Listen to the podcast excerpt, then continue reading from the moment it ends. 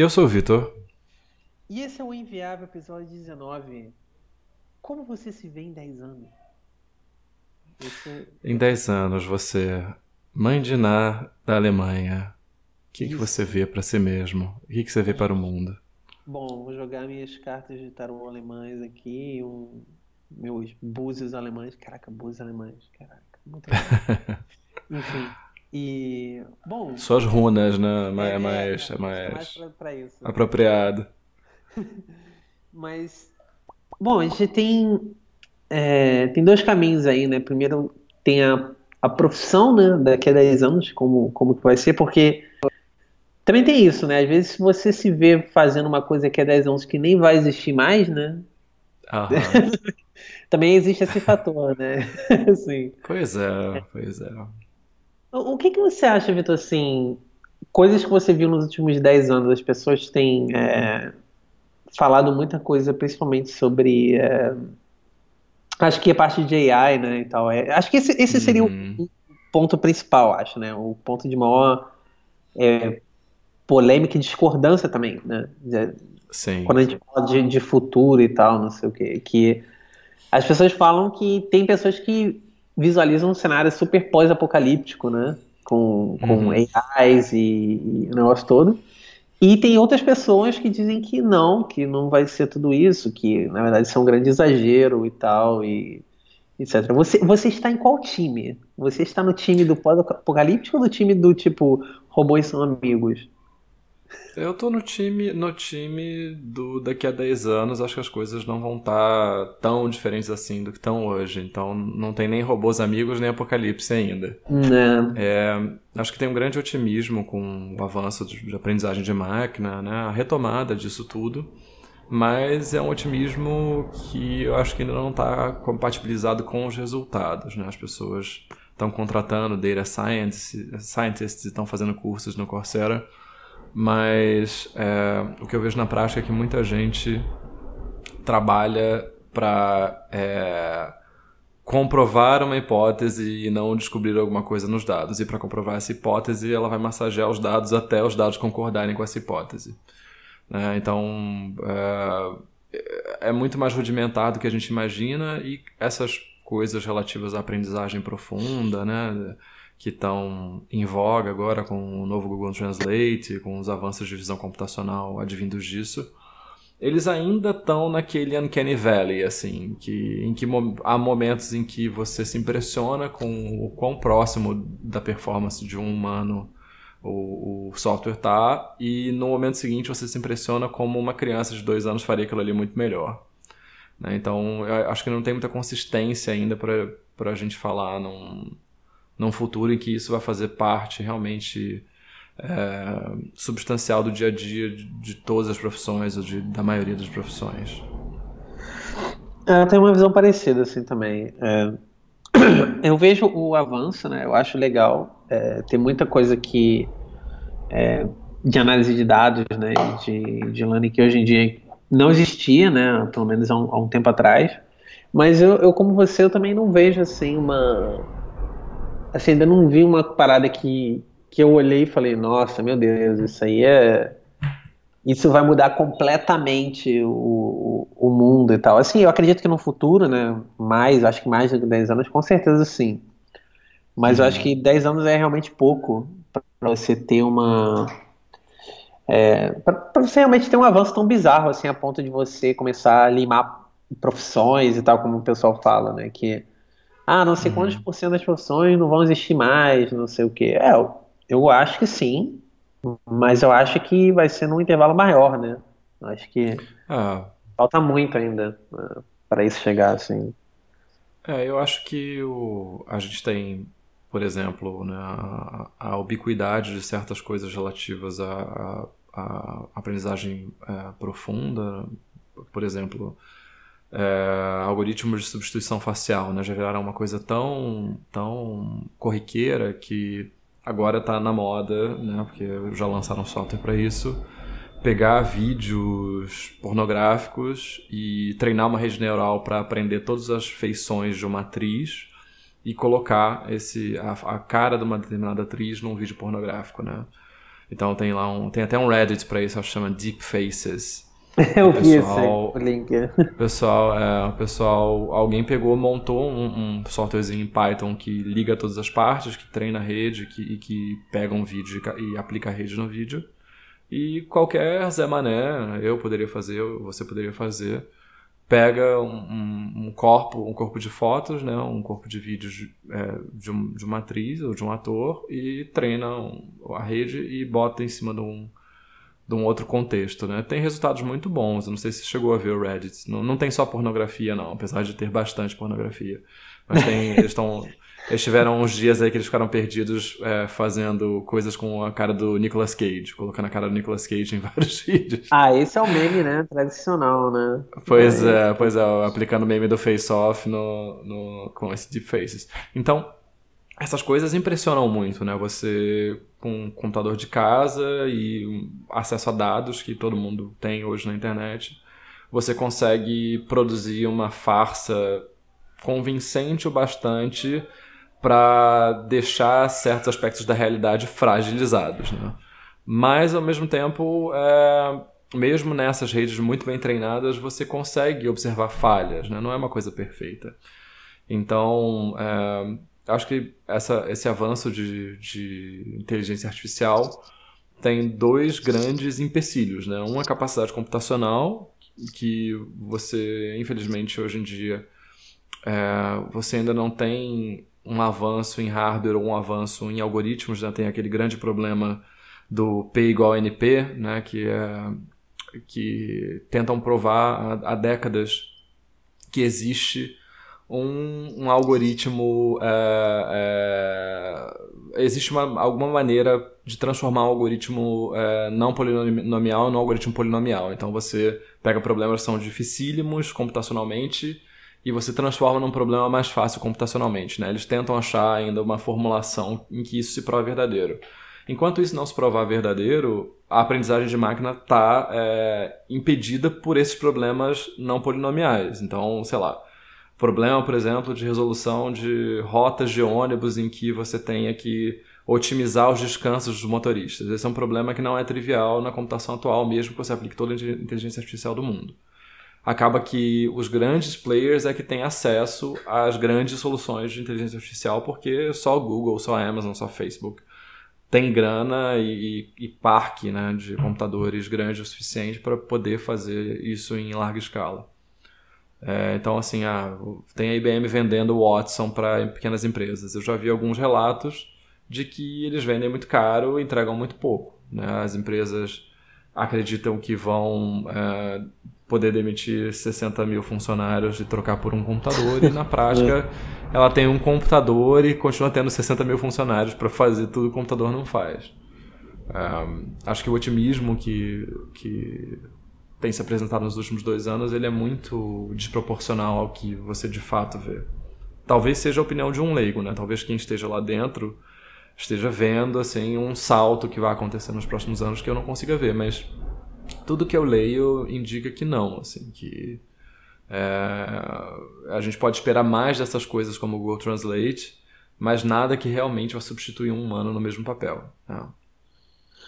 É, mas eu acho que isso, isso, que você falou, assim, ah, pode ter alguém lá dentro que sabe de um pulo e tal, não sei o que. É, eu, eu acho injusto isso, mas eu acho que a nossa visão, que é a visão é, do consumidor final nesse caso, né, e tal, porque a gente não trabalha com isso, né, eu acho que é uma visão muito válida também, porque dá a percepção real do que, que foi entregue de verdade, né? Sim. Porque a gente vê uma série de, de como você falou, né? Muita hype, muita gente falando que, olha, agora dá para fazer isso, dá para fazer aquilo, e quando você vai realmente olhar e você quer usar aquele serviço, você vê que é uma coisa, como você mencionou no Watson, é uma coisa mais reduzida, não é, não é aquilo uhum. tudo, né? Assim, é legal, dá uhum. para fazer várias coisas, é um avanço, sem dúvida, é legal mas não tá no.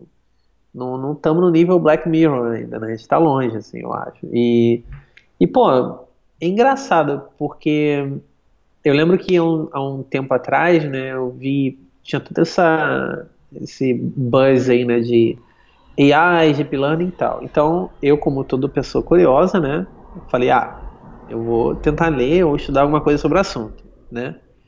Aí eu peguei o um material e tal, e comecei a ler e fazer um exercício e tal, e eu vi que era uma parada assim, extremamente matemática, assim, né? Extremamente. Uhum. É, é bem diferente do que a gente está fazendo no dia a dia, né? Era uma coisa muito mais científica, eu acho, né?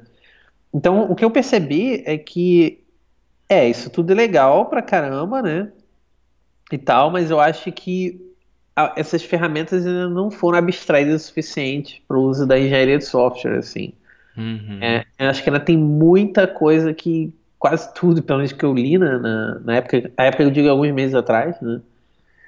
Era tipo, era uma coisa extremamente matemática, extremamente manual, é, não, não, existia. Assim, eu sei que tem ferramentas, tá? Eu não sou nenhum profissional da área, provavelmente eu estou falando alguma ignorância aqui, mas é, se não chegou em mim, né, que eu sou um consumidor final, acho que também não chegou muita gente. Então acho que é uma visão honesta, assim. Uhum. E realmente, eu acho que isso só vai realmente, na minha visão, né, deslanchar mesmo quando for uma coisa extremamente fácil de usar, assim. Sim. E de você é, mexer e configurar. Tem que estar, tá, acho que um pouco mais abstraído para ser um negócio assim popular mesmo, né? Porque uhum. o pessoal tá falando, ah, mas eu vejo muita gente falando, ah, mas quem está se formando hoje para, para programar AIs no futuro, não sei o que, eu acho que isso é uma grande besteira, porque eu acho que no futuro quase tudo já vai estar abstraído, você não vai precisar ter estudado é, absolutamente tudo, todos os algoritmos matemáticos, fazer uma AI aprender, você só vai colocar os dados e ela vai aprender e acabou, entendeu? Não uhum. vai ter nada além disso. Então, é a promessa do TensorFlow, né, dessas coisas, acho que são caminhos sim, é, isso, né?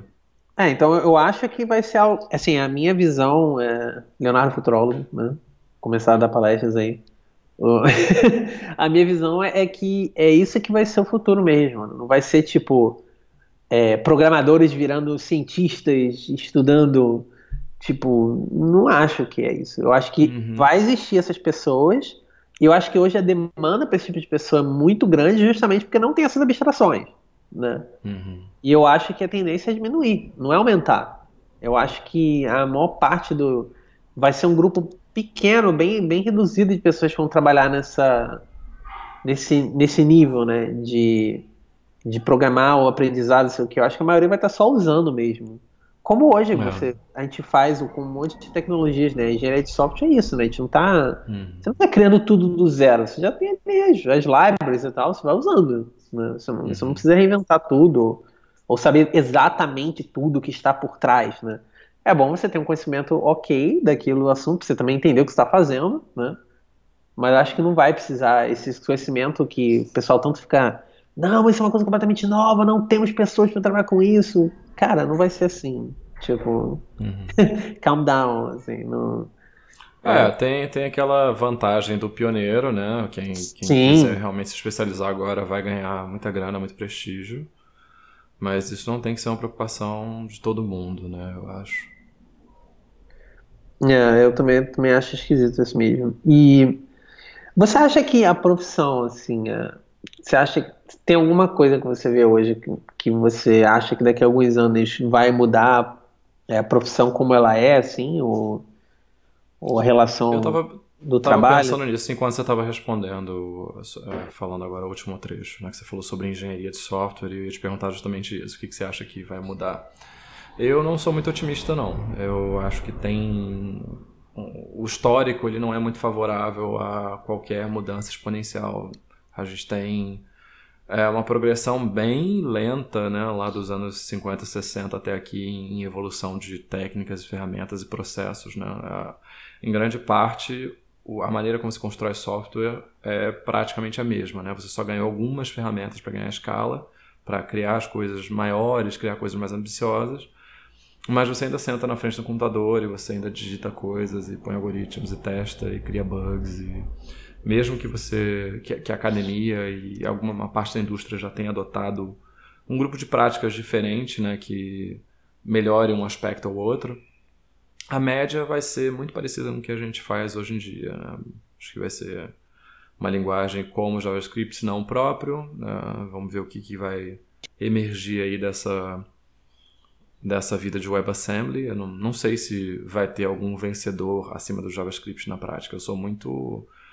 É, eu acho que a, a barreira de entrada para todas as tecnologias que trariam vantagens, né, que, que fariam realmente do WebAssembly uma plataforma para a construção de coisas melhores, são em parte antitéticas ao a maneira como a gente contrata, produz, cobra hoje em dia. Então você bem ou mal, né, com tecnologias web, você consegue produzir profissionais é, mais ou menos qualificados num tempo relativamente curto, porque você primeiro já construiu, claro, um, um arcabouço enorme de bibliotecas né, e de padrões, e você tem muito o, o, efeito de rede, né? Você cria pessoas que podem se escorar em outras pessoas. É, você não pode dizer o mesmo, por exemplo, de programadores Rust, programadores Haskell, programadores TLA, sei lá o que, que, que a gente usaria. Então eu gostaria muito que a gente tivesse avanços no sentido de é, evitar repetir, porque a gente constrói software assim, 95% é comum, né, de um software para o outro, 95% das práticas é comum é, entre um e outro. Então, você tem BD, o BD sempre escalona de determinado jeito, você tem um tal padrão de concorrência, sempre escalona de determinado jeito, tem tal padrão de job, sempre escalona de determinado jeito. Eu acho que um grande avanço seria a gente ter, sei lá, um Rails da programação distribuída, né? Uma coisa que é, facilitasse a construção de aplicações como elas são feitas hoje em dia, que fosse um pacote mais fechado, né? Porque sempre que você começa a aplicação Rails, você vai trazer o BD, você vai trazer o, o seu Job Runner lá, que provavelmente vai ser o Sidekick, é, você vai ter o serviço que dispara e-mail, e você vai ter o processo que dispara e-mail. Você tem que, no caso do Rails, um dia você tem que decidir se você vai ser síncrono ou assíncrono. Né? É, essas coisas, sei lá, vem uma imagem Docker, umas imagens Docker em um Kubernetes, você sobe a parada toda e você desenvolve e automaticamente as coisas se orquestram. Acho que esse seria um avanço do ponto de vista de, de qualidade de experiência de desenvolvimento. É, e outra coisa que eu acho que a gente. Que é um sonho antigo, né? Que é barrado por.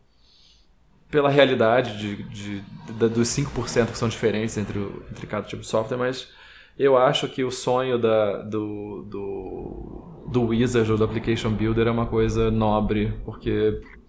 É, eu, eu, é eu acho um desperdício, eu confesso, toda vez a gente começar do zero.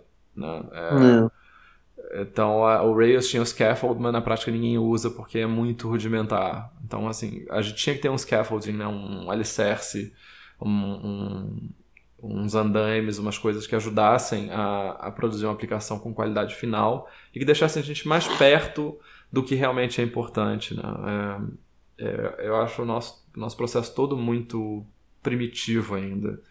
Então eu gostaria que em 10 anos isso mudasse, mas eu não vejo nada de muito diferente, não. Acho que a gente vai continuar usando o JavaScript mesmo. e Node. E Node ainda não vai ser multithreaded e todo mundo vai estar resolvendo o problema assim mesmo, porque a gente vai estar chamando as APIs do, do TensorFlow ou do Google Compute, alguma coisa do tipo. E a gente vai legar todo, todo o potencial computacional para um terceiro, em 90% dos casos. É, eu também, eu também vejo isso, cara. É, que, que você não vai mais ficar é, é realmente. Cara, eu vejo muito esse cenário que você falou, cara, de você realmente delegar mais e mais e mais coisas para API e tal. Hoje eu vejo assim, a maior parte das complexidades, as, as aplicações né, no front-end, elas estão ficando, caraca, cada vez passa mais mais complexas, eu acho. Mas uhum. não em termos de é, de, de, cálculo, computacionalmente falando, assim. Eu acho que mais é realmente as interfaces mesmo. Uhum. As pessoas estão esperando cada vez mais, né? Uhum. É, eu sei que essa frase, essa, essa ladainha é antiga e tal, mas pô, a pessoa tá acostumada a usar paradas maneiras na internet. Ela não quer saber se você é um cara uhum. pequeno, se você é um cara grande. A pessoa espera uma coisa decente quando ela entra uhum. no seu site e tal eu acho que a época da compreensão já acabou, assim, do tipo, Não, isso é um cara pequeno, tudo bem, isso vai ser uma merda. Não, não é tudo bem. Tipo, ninguém acha tudo bem mais, sabe? Tipo, uhum. eu acho que isso realmente, a tolerância baixou muito né, para esse tipo de coisa. Então, hoje em dia, é, uma coisa muito comum que acontece, às vezes você entrega uma, uma feature, alguma coisa assim, e eu já ouvi isso algumas vezes, pessoas falando, ah, mas aqui tá faltando uma animação, tá faltando um... Sabe, esse tipo de coisa, que alguns anos atrás era um, era um plus, né, a pessoa falava, o próprio desenvolvedor vinha falando, ah, eu acho que eu posso botar uma animação aqui, a pessoa geralmente falava, não, não precisa, uhum. né, e uhum. tal, mas, ah, bota adicionar uma transiçãozinha aqui, não, não precisa. Hoje em dia, cara, você entrega uma coisa sem isso, as pessoas falam que tá faltando. Né? Então, acho que nesse ponto, é, as interfaces estão ficando mais e mais e mais e mais sofisticadas. O que, para mim, eu acho um grande problema, porque eu odeio CSS. Eu acho que uhum. CSS do jeito que é hoje, cara, é um inferno, entendeu? Uhum. Eu acho que é muito ainda extremamente manual, né? É, uhum.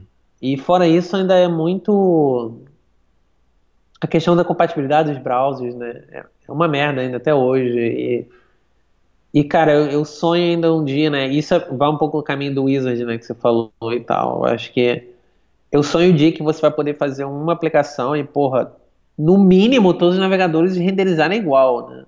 Uhum. Eu acho que tudo bem se um for mais lento, outro for mais rápido, cada um tem sua.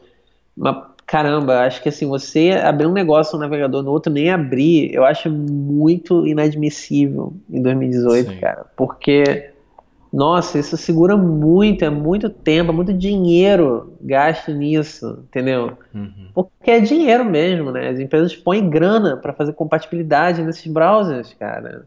E tipo, a gente ainda tá em 2018 jogando dinheiro na vala por causa disso. Você chegou a usar Flash na sua vida? Cheguei. Profissional? Cheguei, cheguei. Pois é, profissional, não, porque... diria que eu fiz mais pessoal, coisas com Flash, assim, mas...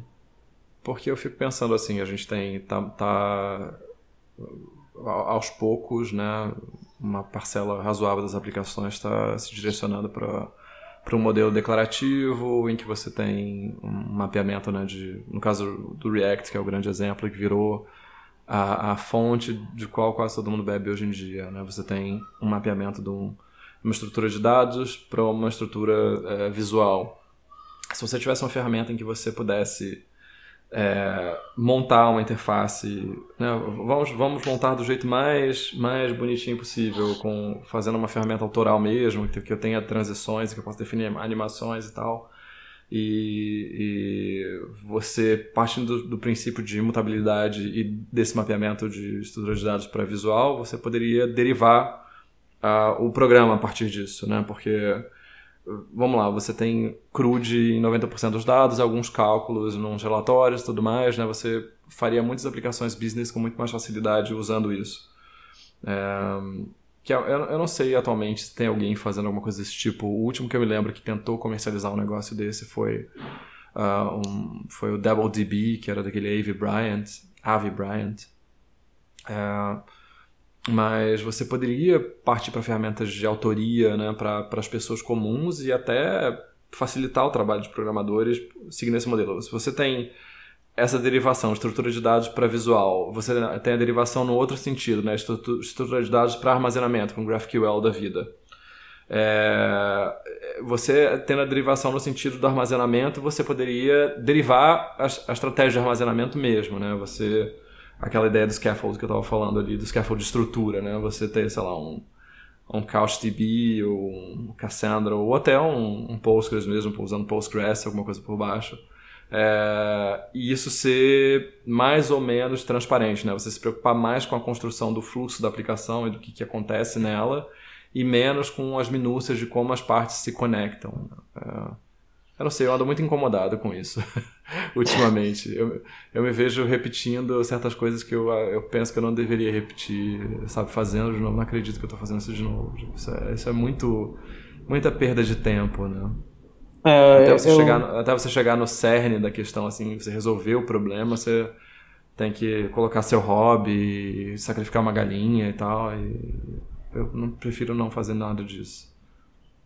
Engraçado, eu acho que, o, que o, esse mundo do React deixou muito evidente, cara, esse problema, assim, porque, ainda mais com, com, com o Redux, né, e tal, acho, cara, ficou muito, muito evidente para mim, realmente, que, que, cara, existe muitos padrões de repetição aí, né, para serem uhum. cortados e tal, ou automatizadas, porque não, acho que a gente ainda não tá, não tá lá ainda, sabe? Uhum. A gente ainda não, não, não, não, não tá no nível de dizer, é, poxa, legal isso aqui, é exatamente o que, que eu queria. Olha, como, olha que produtivo eu sou com isso aqui, uhum. sabe? Eu ainda não consigo me ver assim. Olha que o React já foi um grande, grande avanço, né, eu acho, comparado com o que a gente tinha, né, até uhum. então.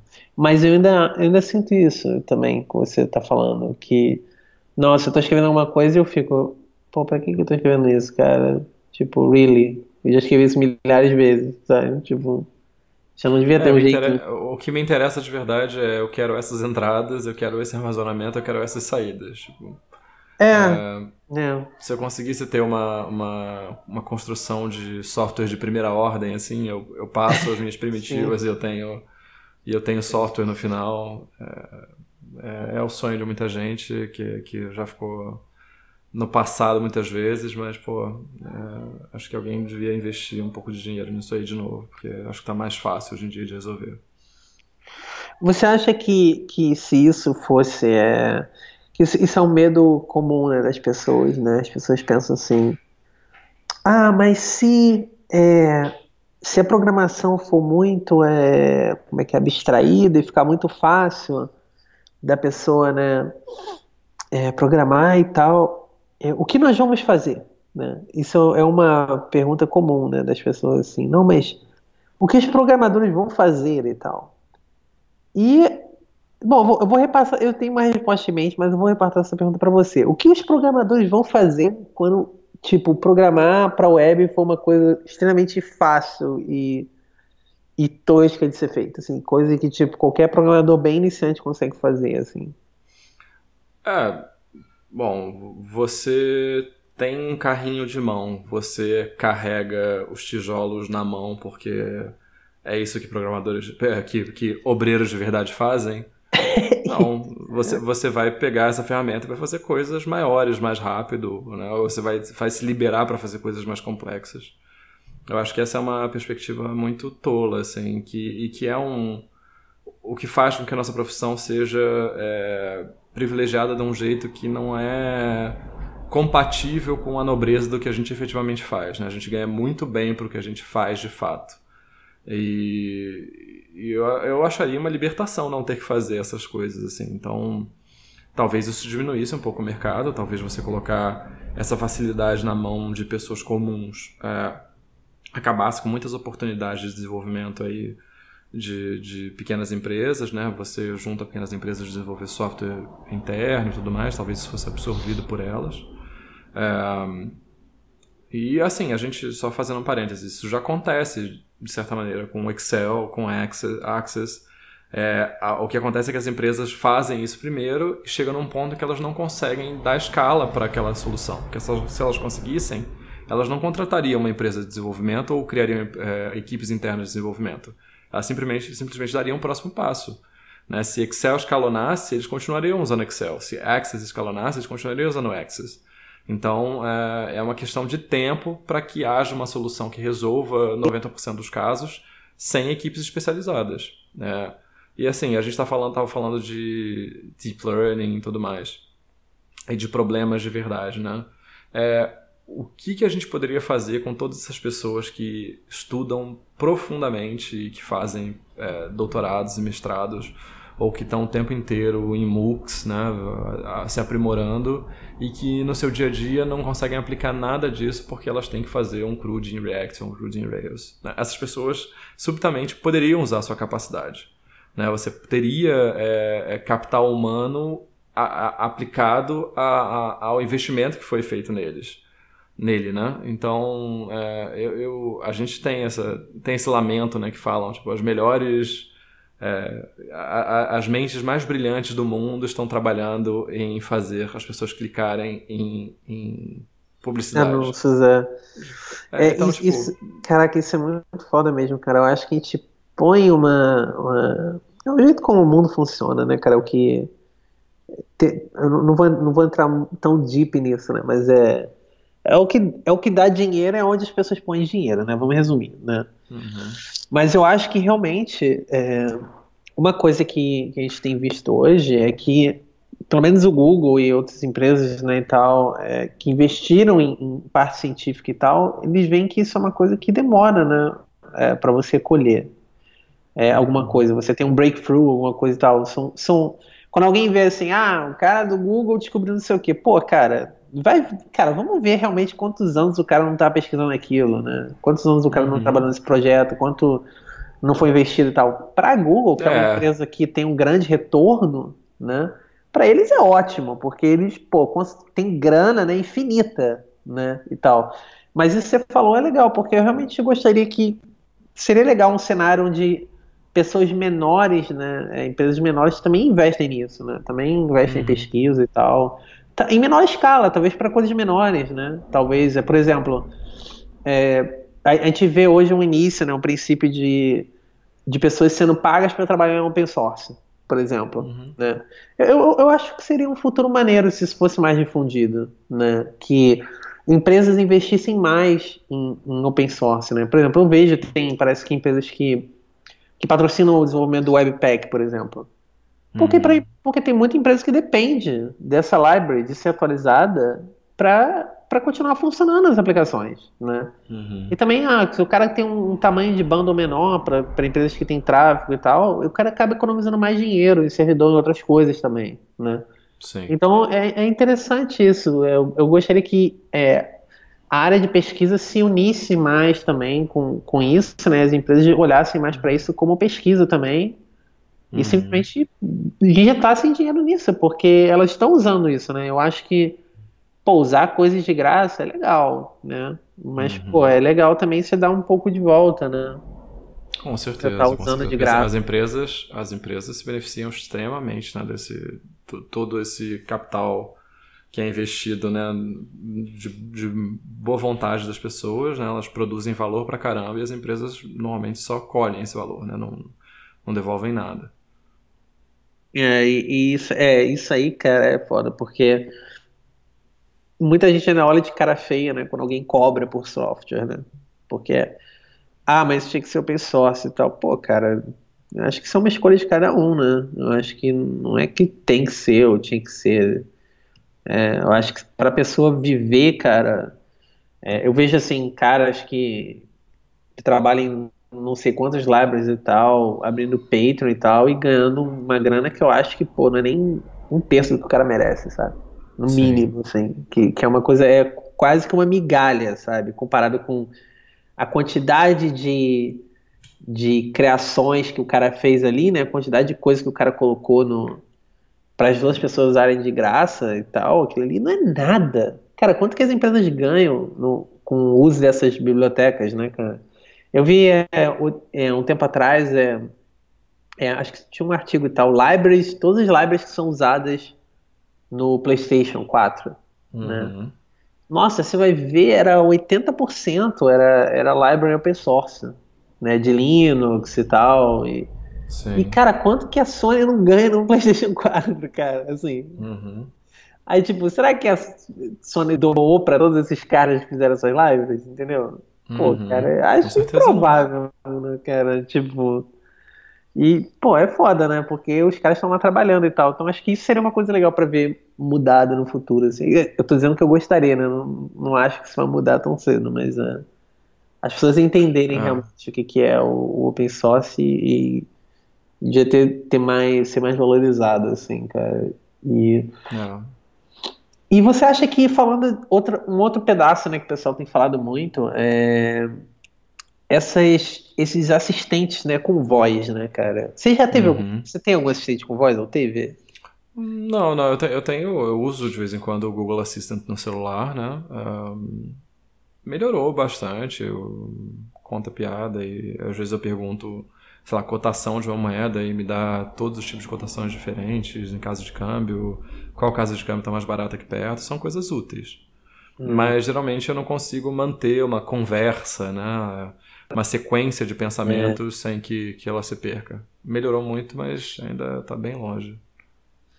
É o que eu vejo também, eu tenho a mesma impressão. É, eu já fui na casa de vários amigos meus que têm o Alexa ou o, é, o Google Home, né? E tal. Home. Uhum. E assim, ele é legal para alguns comandos, né? Você.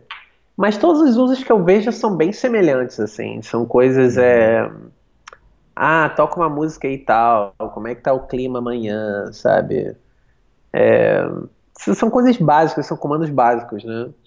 Não é uhum. nada muito avançado e tal. O que eu vejo hoje que eu não gosto muito é, é as pessoas forçando barra para ter, é, tipo, uma skill da Alexa, por exemplo. Sabe? Uhum. Ah, vamos ter uma skill da Alexa. Tá, mas assim, pra quê?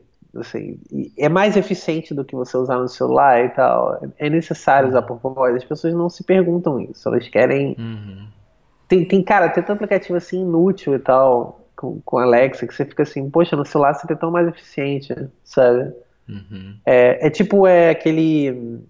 Sei como é uma comparação meio esquisita, tá? mas é, é tipo o unlock por facial, né? No celular, né? Sim. Que, cara, é legal, certo? É situacional, na minha opinião. E tal. Eu tenho o OnePlus 5 5T, que é tipo, tem um unlock muito rápido, facial e, e o fingerprint também. Cara, por mais que eu tenha o unlock facial ligado, cara, cara, quantas vezes eu uso realmente o unlock facial, entendeu? Porque uhum. o unlock com fingerprint é tão mais prático, é tão mais rápido, Sim. não tem como ser mais rápido que aquilo, tá entendendo? É. É, existem situações assim onde, por exemplo, sei lá, o celular tá na sua mesa e você, sei lá, só inclina o celular e ele dá um lock. Pô, isso é legal, ok. É um plus, né?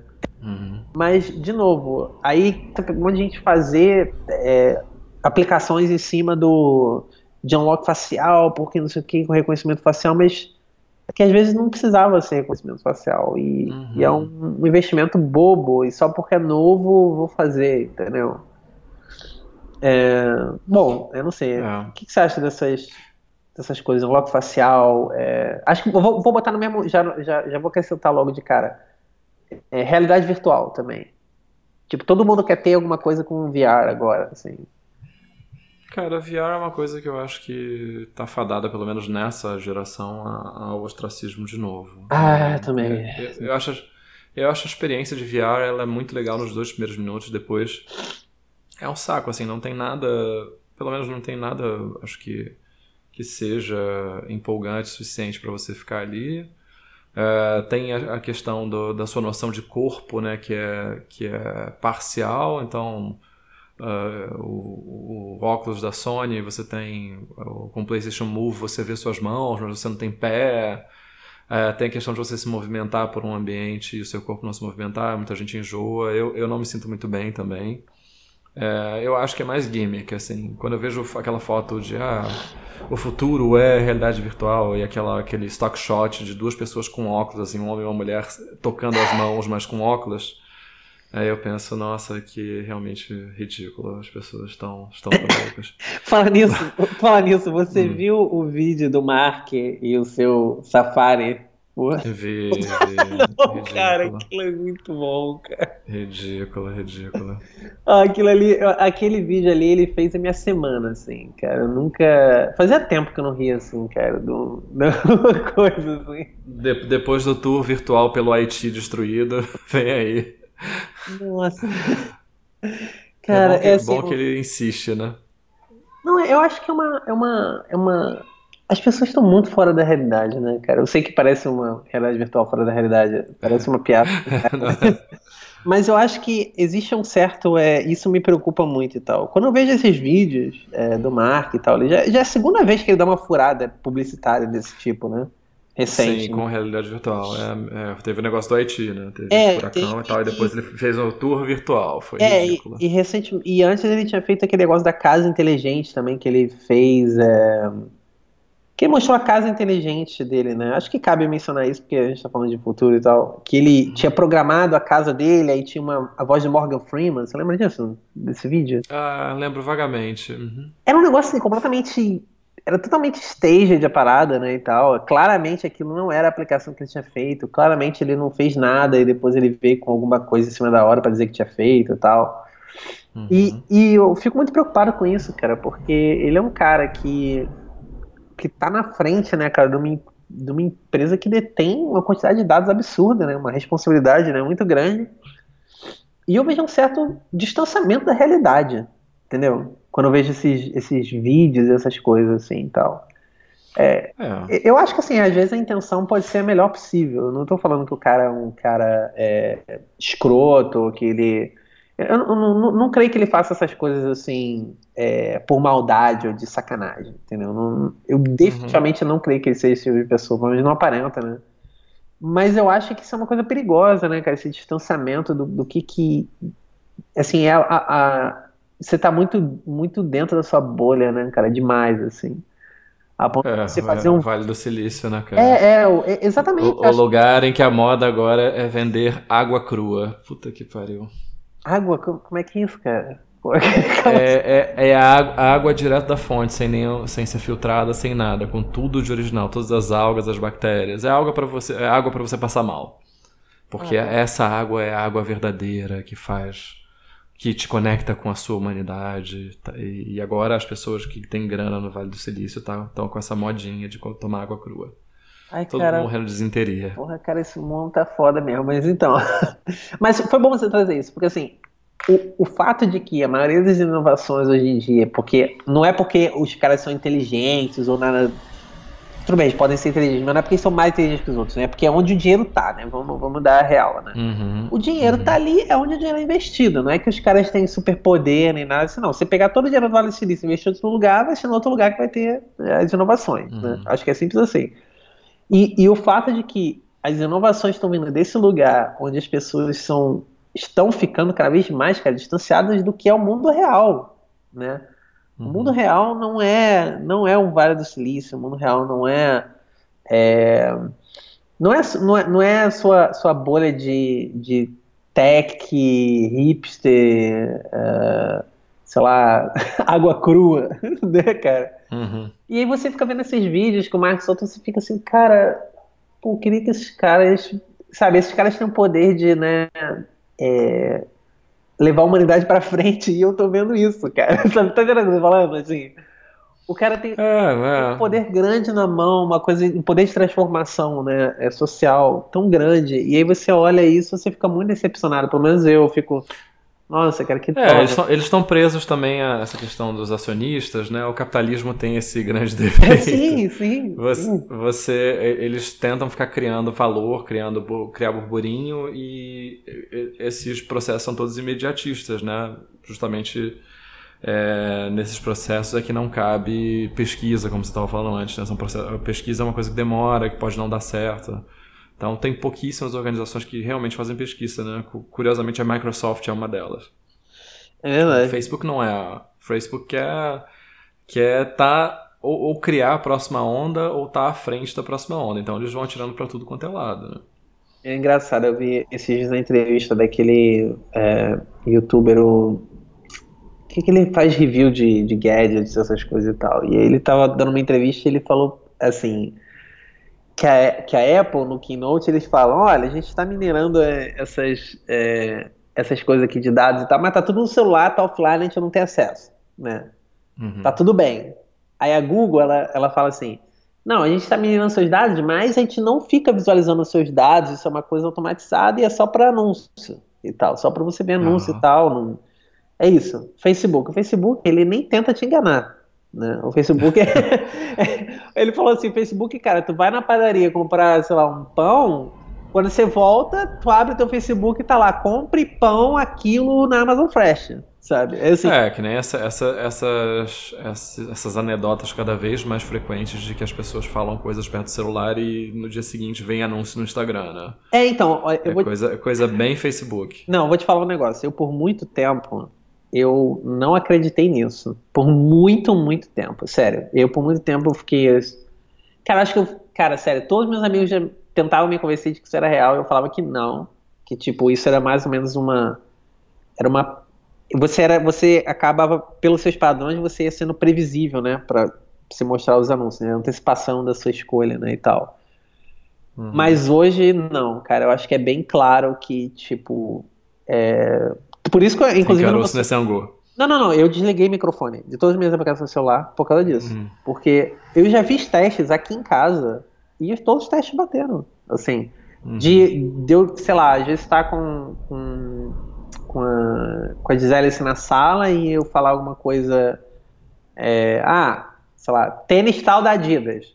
Tipo, nunca fui na loja da Adidas, nunca dei Google nesse, nesse tênis da Adidas. Tipo, eu tava passando um dia uhum. na, na loja, passa sem nem parar na loja, para nem dizer que tem geolocalização nem nada. Olhei o nome num tênis, sabe? Tênis tal, e fiquei falando no meu celular, tênis tal, tênis tal, não demorou nem um dia para começar a ver anúncio do tênis tal.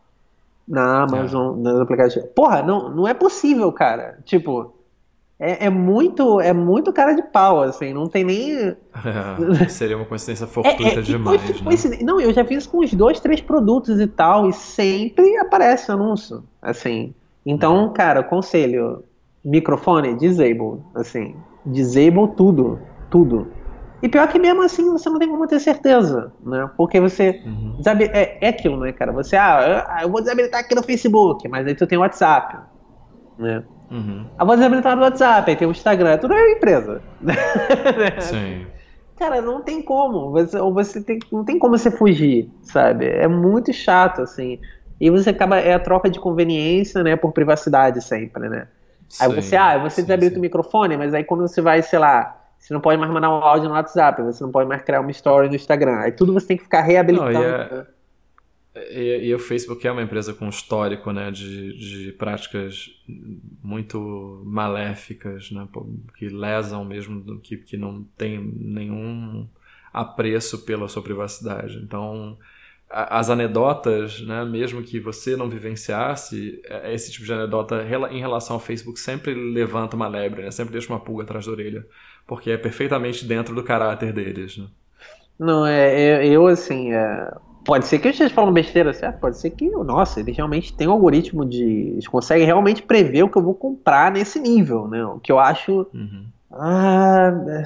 Pô, cara, eu sendo técnico não consigo acreditar nisso, cara, assim. Uhum. Porque é um nível de, de, de, previsão muito assertiva, né? Se, por uhum. exemplo, sei lá, o cara sei lá, me mostrasse um tênis, certo? E um tênis qualquer, sabe? Um tênis, uhum. sei lá, mas, nossa, mas é a mesma coisa, é, muito, é muita coincidência para ser não ser real, né? Você acha que, falando de futuro, linkando, você acha que o futuro vai ser um, um, um apocalipse de anúncios, assim, tal? Vai ser aquelas aqueles futuros bizarros, assim, de você ver anúncio em absolutamente tudo, assim... Não sei, eu tava, eu tava pensando justamente nisso agora também. É, qual é o futuro da internet? Qual é o futuro da privacidade? Qual é o futuro, Caraca, cara, isso é foda. Né? Porque é, a gente. Isso tá muito ligado à nossa profissão, né? Criou-se um trade-off, como você mesmo falou, entre conveniência e privacidade. E, e esse trade-off é um trade-off monetário, né? Conveniência, é, gratuidade aparente e, e privacidade. Então, é, uma internet mais privada é uma internet mais cara também, né? Então, a gente tem vários mercados aí emergentes, como o próprio mercado brasileiro, em que as pessoas não têm condições de pagar por software. E a gente tem um mercado mundial em que o software está totalmente. está com seu valor totalmente distorcido pelas corridas né, para para as App Stores e, e, por esses modelos baseados em anúncios, né, em, em publicidade. Então, é, vislumbrar um futuro em que você vira isso tudo de cabeça para baixo é provavelmente destituir pessoas de acesso às coisas, né? Então tem essa contrapartida. Eu não sei muito bem é, o acho que as pessoas não estão muito conscientes disso. Na minha família eu faço o papel da do cara maluco com chapéu de papel alumínio, né? Tentando evitar os raios cósmicos. É, eu sempre legal. fico alertando as pessoas das coisas e tal. Mas começa aqui, né? Não falando nem de privacidade, mas de segurança básica. As pessoas não se preocupam com as próprias senhas, não usam a identificação de dois fatores, né? Quiçá estão preocupadas com, com Google minerando ou não dados. Né? É de graça e pronto, meu celular Android é muito legal e é barato. É, acho que tudo relativo à tecnologia tem um, um preço oculto, né? Muito muito muito oculto. É. começa da produção do hardware, né, que é, é, totalmente subsidiada pela, pela, pela questão trabalhista na China. Então já começa daí, né? Você só tem o seu celular barato porque tem um chinês lá feliz em ganhar, sei lá, 10 dólares por dia. E, e só tem o seu software barato porque você tem alguém que está que tá minerando seus dados, está trocando coisas sobre você por dinheiro em outra, outro canal. É, isso me deixa bem pessimista assim, em relação à privacidade como um todo. Né? Eu acho que, é, como tudo, as pessoas ficaram muito desensibilizadas em relação a isso. Né? Elas se sentem compelidas, obrigadas a usar o Facebook, por exemplo, é, porque todo mundo usa. Mesmo assim, não tem uma pessoa feliz usando o Facebook, eu acho, em 2018. As pessoas usam porque elas usam.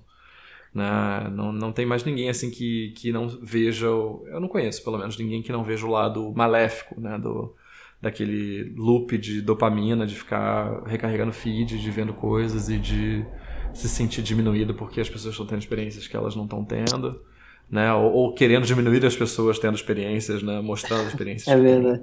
Eu, eu, eu, não vejo nada de positivo que saia disso, mas eu, eu, sei que várias pessoas não veem, mas elas não conseguem se desvencilhar, né? Do, até do, do medo de estar alijado socialmente, né? De estar separado socialmente dos outros, né? Essa, essa coisa primeva humana. E mais e mais atores, né? Muitos dos mesmos, né? Como Facebook, Google e tal, vão, vão vão é, se valer dessa, dessa angústia que a gente tem.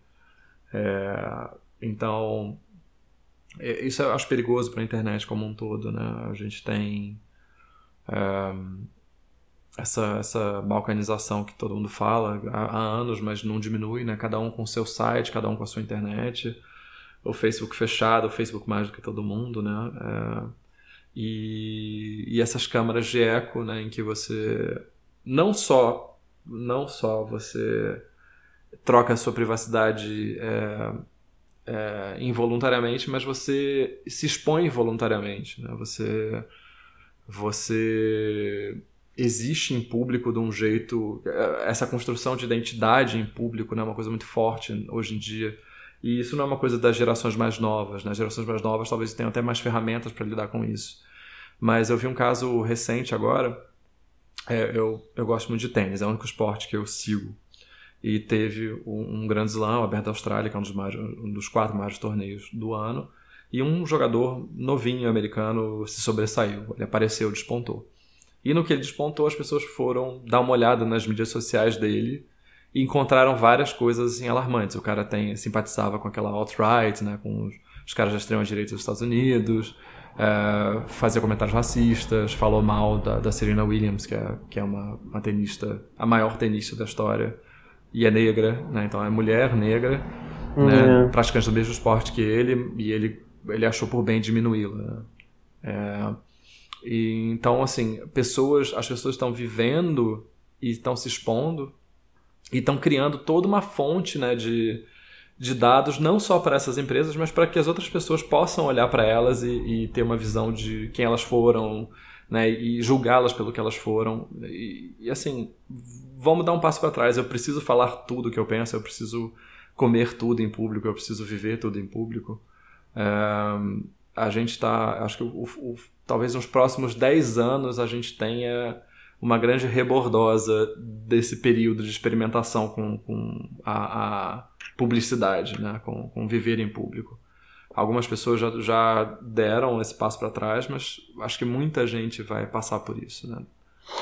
É, eu, eu acho assim muito interessante essa, essa, essa parte mesmo, porque eu eu tenho Facebook, mas eu honestamente não uso muito o Facebook. Assim, é, e infelizmente, cara, eu uso Instagram só por causa da fotografia mesmo. Porque uhum. é o que as pessoas escolheram, né? Elegeram como a, o principal é, meio né, de troca de é, fotos e etc e tal. E hoje é o, é o. Tipo, todo mundo que faz fotografia, isso aqui, todo mundo está no Instagram e tal. Mas uhum. eu posso dizer, cara, por mim mesmo, que o, o, Instagram em si, ele gera em mim uma ansiedade totalmente desnecessária com o meu trabalho uhum. com fotografia. Eu acho que é extremamente. tem um efeito muito negativo e tal, porque às vezes, sei lá, você coloca, você cria alguma coisa, você trabalha numa imagem, não sei o que, você vai postar a imagem.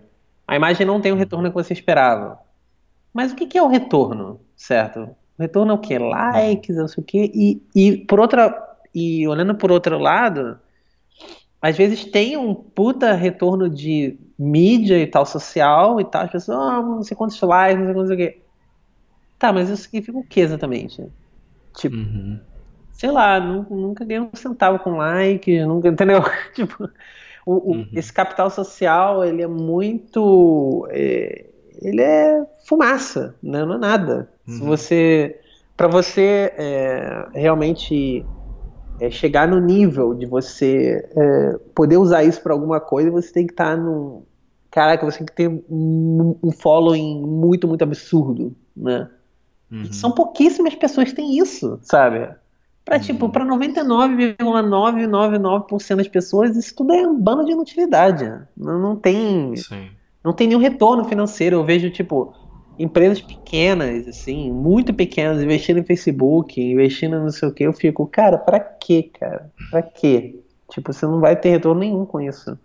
De imagem, uhum. não, não vai ter, não vai ter. É, e, e, aí acontecem coisas como essa recente, né? O Facebook muda o algoritmo e a sua relevância toda que você achava, né? Seus likes, seu, sua aparição no feed, subitamente é nada. Né? Você coloca Sim. seu futuro nas mãos de uma plataforma, né? É, o pessoal tava falando que é, eu vi vários fotógrafos reclamando no Instagram, né? Que antes, até pouco tempo atrás, o Instagram era é, é, como é que é? Você vai é, cronológico. É, tinha a ordem cronológica do feed, né? Você ia dando scroll, você vinha, a pessoa postou isso, postou isso, Agora não, agora o Instagram escolhe o que você vai ver, o que você não vai ver, e ele escolhe a ordem uhum. também. Então uhum. já aconteceu de, por exemplo, eu, sei lá, entrar às vezes num perfil de um colega meu, ou uma colega minha, e ter lá cinco, seis fotos que eu nunca vi no meu feed. Tipo, uhum. que a pessoa postou recentemente, sabe? E eu fiquei assim, pô, é, essa curadoria tem, um, tem um efeito tem um efeito malévolo, né? Eu não sei se eu mencionei aqui em outro episódio, mas é, eu li dois casos recentes de pessoas que descobriram que amigos morreram uh, meses depois é, e nem sabiam que essas pessoas estavam doentes ou nem sabiam que essas pessoas estavam em dificuldades porque o algoritmo do Facebook simplesmente resolveu não mostrar para ela para elas né? então uh, sei lá o amigo postou passou seis meses postando que estava no hospital que estava isso estava aquilo. E você aí, nunca lá, viu. um pai e você nunca viu é, então assim o que é que isso está comprando mesmo? O que, que isso está te dando mesmo? Porque o que é importante não aparece. Só ver coisa desimportante, né? É, é porque você está dando é, para um, uma. A, a AI, basicamente, ela está aprendendo sobre você, mas ela só está reforçando aquilo que você já está vendo sempre. Que é o maior é. do Facebook, né? Que o pessoal fala, né? Que ele gera essas bolhas de conteúdo, né? Onde você uhum. está na sua bolha de pô, sei lá, você, se você busca, é, por exemplo, isso, eu vejo muito isso na, na, fotografia também, por exemplo. O pessoal fala muito, pô, filme, filme tá voltando, tá todo mundo usando filme, não sei o quê. Eu, eu acho que tá melhorando, realmente, assim, pra, pra quem fotografa com filme. Tem mais gente usando filme hoje em dia? Tem, sem dúvida, são fatos, né? Uhum. Mas não é isso tudo, tá entendendo? Pra uhum, 99% uhum. das pessoas, filme é uma parada que, porra, é surreal e não existe, entendeu? E ninguém vai usar essa merda, não adianta. Eu não, não, eu não tenho ilusão de que, tipo, olha, que, que fora da minha bolha de, de Berlim e fotógrafos, fine art fotógrafos, tem gente usando filme pra fotografar família, entendeu? Mas uhum. se, eu for, se eu for olhar pelo meu feed do Instagram, porra, amigo, filme é, é o que há, entendeu? Todo mundo uhum. fotografa filme. Se eu for me levar pelo que o Instagram me mostra. Porque como eu só consumo isso, ele só me mostra isso. Estou só corroborando o que eu já estou vendo. Né? Sim, Tal. Sim. O que é uma parada super zoada. E essa questão do, do, do feed, né? De você não ver, cara, o que seus amigos estão postando. Cara, eu fiquei chocado esses dias com isso, cara. De tipo, de, de, eu ter que eu manualmente entrar no perfil dos meus amigos para ver o que os caras estavam postando, porque eu não tava mais recebendo absolutamente nada das pessoas, sabe? E são pessoas que, pô, vivem aqui e que, tipo, eu quero acompanhar, quero saber se as pessoas estão bem, entendeu? Se, e pessoas uhum. que postavam com frequência e tal, as coisas estavam fazendo, não sei o quê. Eu, pô, legal, falando que tá fazendo isso, falando aquilo. Quer, quer dizer, se, se, essa rede social não serve pra isso, eu não sei pra que, que serve, né? Porque não é pra tu manter contato com os amigos, pra que, que serve essa merda, né, cara? tipo, e aí você não tem mais. Aí eu só tô vendo coisas aleatórias assim no meu feed, não, não vejo mais um puto de um amigo meu postando nada. Aí eu pensei, pô, nossa, o Instagram tá morrendo, né, e tal. Eu, não, não tá morrendo, é só. Ele só não quer que eu veja mais isso. O cara decidiu por mim, cara. Então é isso, uhum. o mundo pós-apocalíptico tá aí. É, chama essa conclusão. É, decidindo tudo por você. é, é acho, acho que esse é, o, esse é o aspecto mais temerário de, de todas essas coisas que a gente falou. Assim, tá, ficou bem evidente nessas últimas eleições dos Nossa, Estados Unidos. Puta, né? né? A gente vai ver isso muito na eleição do Brasil esse ano. É, nos últimos anos em geral, né? A disputa esquerda-direita aqui no Brasil, né? É, foi muito acirrada para algumas pessoas, porque outras nem viram. Né? Eu mesmo, como não estava no Facebook e não sigo pessoas no Twitter que que discutam muito isso, eu não vi muito, não vi essa, essa coisa polarizada que todo mundo fala, mas existe, né? É, então essa, essa coisa que mais me preocupa, assim, né? de, dessa, dessa exposição voluntária, dessas bolhas, né? E dessas empresas fazendo valer da, dessa ansiedade, desse medo que a gente tem de ficar sozinho. Cara, legal. Bom, a gente está com uma hora de gravação já. Yeah. eu queria falar de internet das coisas também, mas eu acho que não vou ter nada muito grande para acrescentar. É, a gente pode fazer um episódio só disso, então, depois. É, Bastante então, coisa falar disso. A gente faz um episódio sobre a internet das coisas. É. Então vamos para as recomendações. Cara, quer começar? Posso começar. Beleza. Uh, eu tenho duas recomendações. É, a primeira é, são os livros de uma escritora ucraniana chamada Svetlana Alexievich. Ela ganhou o Nobel de Literatura acho que em 2015. E o grande assunto dela é o período soviético e as pessoas no período soviético. Então eu li três livros dela já. É, na verdade, li dois e estou lendo um terceiro. É, e eu li um sobre é, Chernobyl, né, o que aconteceu em Chernobyl e as pessoas que trabalharam na limpeza, as pessoas acessórias e tal, né, e é, eu li um sobre o papel das mulheres né, no Exército Vermelho e agora estou lendo um, um, hoje sobre o fim do regime soviético. E é interessante o, porque ela, ela, tem uma chama de escrita polifônica. Ela faz muitas entrevistas com as pessoas e relata uhum. né, do jeito das pessoas. E você tem assim momentos de, de, de grandeza literária né, das pessoas comuns, é, insights muito bonitos, muito profundos sobre como é que funciona a cabeça do russo, especialmente do russo soviético. É, são muito interessantes mesmo para você entender aquele período e, e, entender como as pessoas podem ser muito diferentes de você. É, e muito iguais ao mesmo tempo, né? aquele clichê. É, é, a minha segunda recomendação, que eu não tenho, eu tenho, não tenho certeza se recomendei, mas é, eu. Você me diz, Léo, não me lembro agora. Eu tenho. Eu tinha problemas de conectividade e eu comprei uma rede mesh. Eu falei disso aqui? Aí você falou, você falou, do, do modem. Então, Mas continua funcionando? Essa é a pergunta. Continua funcionando muito okay. bem, muito maravilhosamente bem. Então vamos para uma outra segunda recomendação. Okay. Outra segunda recomendação é desligar o computador e desligar o celular e passar um fim de semana com tudo desconectado. É, eu tenho tentado fazer isso quase todo fim de semana, quando é possível, quando não tenho nenhuma marcação, quando não tenho que, que me coordenar com ninguém. E é uma paz de espírito muito grande você saber que não tem nada para ver e não tem ninguém para ligar para você. Não adianta. É, então, eu, é, é, mais um clichê também da, da, vida moderna, né? Muita gente fala disso, mas dou aqui meu relato pessoal de que é muito libertador você saber que, que você não tem nada para fazer além de cuidar da vida. E é isso. Cara, é, é realmente uma boa, cara. É, tem que fazer mais isso né, ultimamente. Eu fazia muito isso, é, há um, eu diria uns seis meses atrás, eu fazia isso com certa frequência. Não, eu não precisava nem desligar, na verdade, eu simplesmente não olhava mesmo. Já estava mais no meu sangue mesmo não olhar, né? Mas é, agora eu tô. É, que voltar mesmo. Bom, tem duas recomendações. A primeira é um, uma série que tem na Netflix, basicamente é uma comédia. Eu acho que eu nunca recomendei nada de comédia aqui. É uma parada, é uma série light, né, pra você ver e tal. Na verdade é a É uma série que eu fui. A minha esposa me apresentou, né? A Gisele me apresentou. Ela estava assistindo e eu parasitando, né? O que a pessoa está assistindo, né? Passando, a televisão está ligada, você senta, começa a assistir, uhum. você vai assistindo mais e mais episódios e tal. É uma série super light chamada Grace and Frankie. É, você já viu essa uhum. série? Não, é com a Jane Fonda e Lily Tomlin, né? Nunca, nunca vi. Cara, é muito boa. É, basicamente, é, a, a, sinopse são, são duas é, são duas mulheres, né, nos seus casamentos já, elas já são idosas, na casa dos 70 anos e tal, e elas descobrem que os, o, é, os dois maridos, né, das, das respectivas se separam delas porque eles estão tendo um caso e eles revelam que eles são gays e eles têm um relacionamento há anos e tal.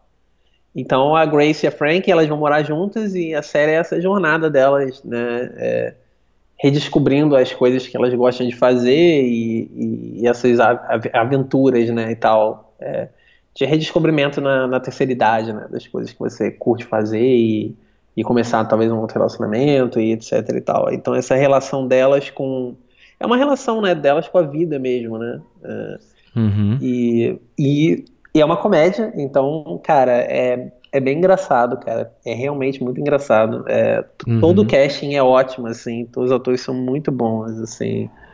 É, muito bem feito, cara. Um roteiro maneiro, assim, e tal, né? Ao longo da, uhum. da série. Eu vou recomendar dois jogos é, que eu tenho jogado e tal. Um eu já recomendei, mas eu vou re-recomendar porque agora eu terminei. Então eu vou, eu vou reforçar a recomendação. Para quem tem PlayStation e não jogou Horizon Into Dawn, nossa, você tá perdendo seu tempo, cara. Porque que jogo bom, cara. Meu Deus, eu joguei até o final, terminei esses dias e é muito, muito bom. Muito bom mesmo, assim. É... Queria muito ver uma adaptação para cinema, cara, disso, assim, uma adaptação boa. Eu sei que nunca vai acontecer, porque não é justo, né, a comparação, né? Você tem ali 40, 50 horas para contar uma história, né, não duas, né? Mas é muito legal, cara. Que roteiros, pô, os, os, os voice-overs, né, e tal, muito naturais, cara, muito, é, você sente que está tá dentro da história mesmo, é muito imersivo, cara, muito, muito legal, excelente. Um outro não tão imersivo, mas muito legal em termos de jogo, é um é Nier, Nier Automata, que na verdade é um é também o mesmo gênero, né, futurista, né, e tal, eu adoro, né, esse tipo de, de história, e basicamente eles são ele é do mesma da mesma criadora do, do Bayonetta de, dos caras do Devil May Cry também. Os caras são é, conhecidos no, no Japão né? Os reis do do hack and slash né? Desse tipo de jogo uhum. eles são os melhores né nesse tipo de, de plataforma. E cara é um jogo extremamente artístico, assim, né? Você vai trocando de cena, as cenas vão ficando preto e branco, vai trocando e tal. Eu não sei se já recomendei isso antes, mas agora eu tô jogando com mais tempo, né, e tal.